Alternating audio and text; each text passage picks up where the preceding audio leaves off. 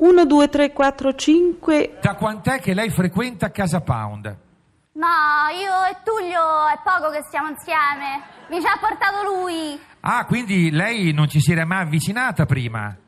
No, prima ero da Roma. Ecco. Questo Tullio che lei ha nominato, che tipo è? Cosa fa? Tullio, ra- ragazzo mio, eh, l'ha detto all'accoglienza.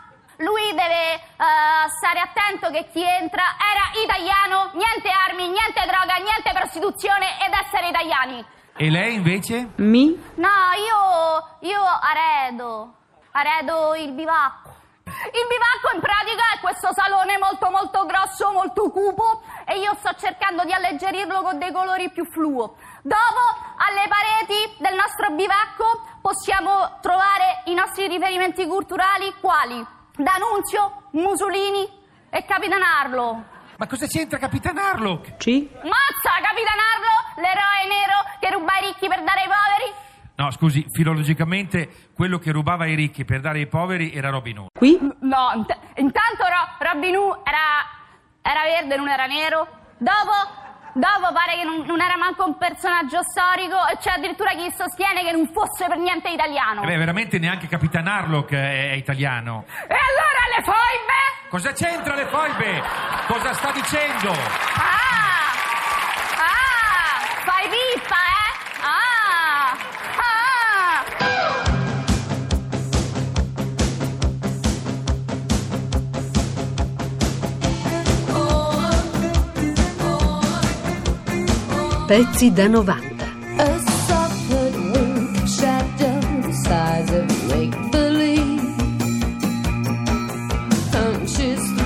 Spike of ray. Nascere in Istria. Che cos'è? Dov'è l'Istria? Fino a poco tempo fa bastava uscire dai confini di Trieste perché nessuno lo sapesse o quasi.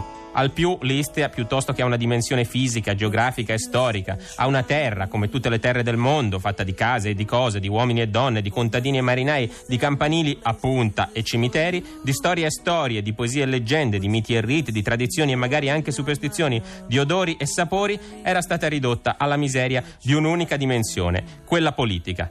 Era un po' come se tutti si fossero trovati sdraiati sul lettino di uno psicanalista. Se dico Istria, lei a che cosa pensa? E il paziente, se era di sinistra, era subito pronto a rispondere fascismo, fascisti. Se invece era di destra, persecuzioni e stragi comuniste, foibe, esodo forzato di italiani innocenti. Ecco, a questa, diciamo, semplificazione e schematizzazione cerca di rispondere molto bene, molto interessante, molto affascinante il racconto che fa di un posto affascinante come l'Istria Anna Maria Mori in questo libro appunto di Rizzoli che si chiama Nata in Istria. Ancora oggi, a 60 e passa anni di distanza, ogni volta che io presento questo libro e parlo di questa storia, si scatenano i guelfi ghibellini.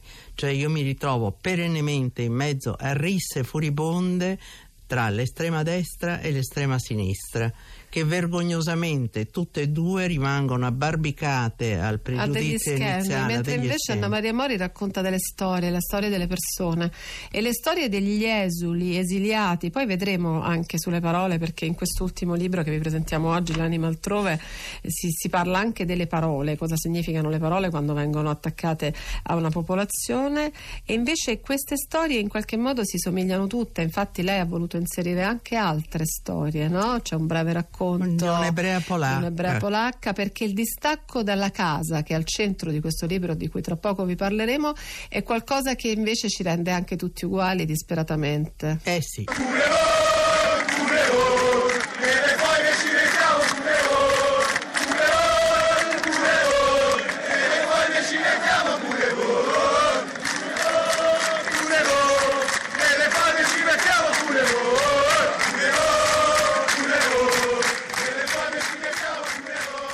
Eravamo in un campo di concentramento, in un gruppo di 15 o 16 persone, ancora nuovamente legate con i fili di ferro e accostate a due a due e ancora legati gli avambracci vicini.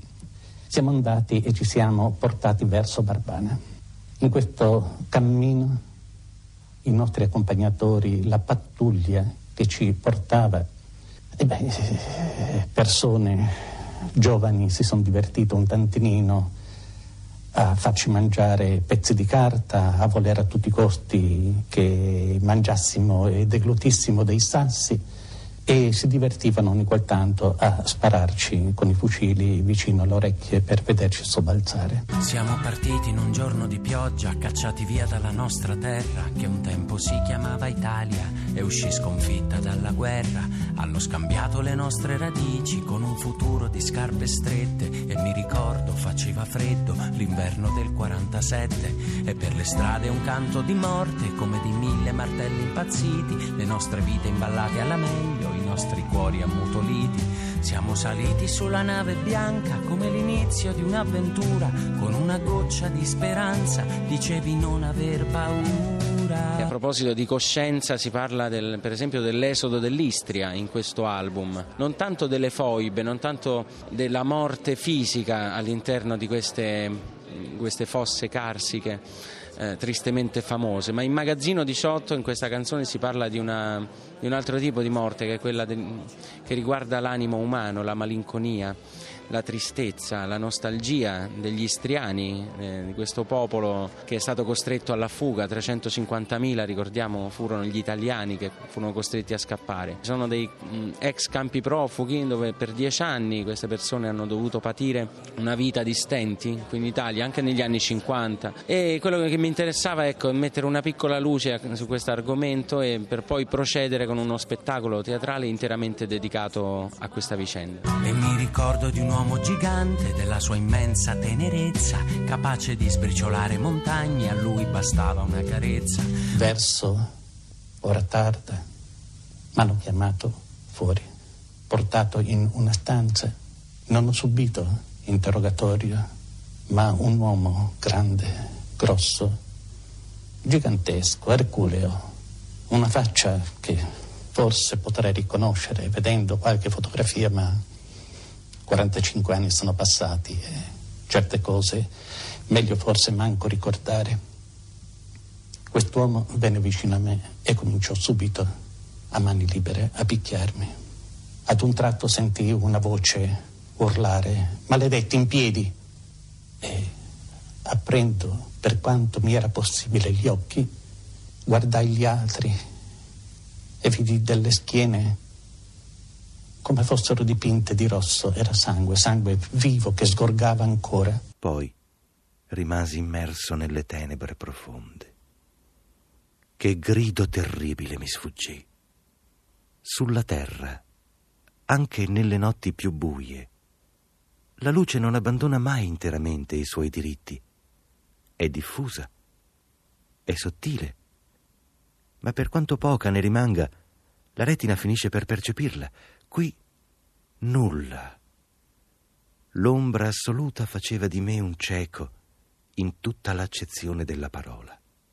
Allora perdetti la testa. Dopo parecchie ore, probabilmente al limite delle forze, caddi come una massa inerte lungo la parete e persi conoscenza.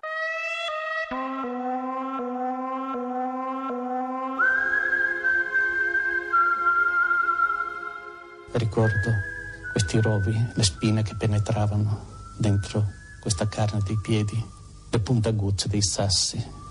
Sono caduto anche, anche perché avevo il grave peso da trainare dell'amico che era svenuto e che sicuramente l'avrò soffocato. Arrivò quasi un ordine liberatorio, alt, ferma. Rimanemmo lì ansanti storditi, in piedi. Non so perché. Mi guardai attorno, quasi non vidi nulla. Ma poi, abituato gli occhi, ecco lì una fossa, una buca grande, enorme. E capì dove eravamo. Ecco la foiba divina essere richiamata prima che nel 43 fu l'inizio di tutto quanto questo massacro.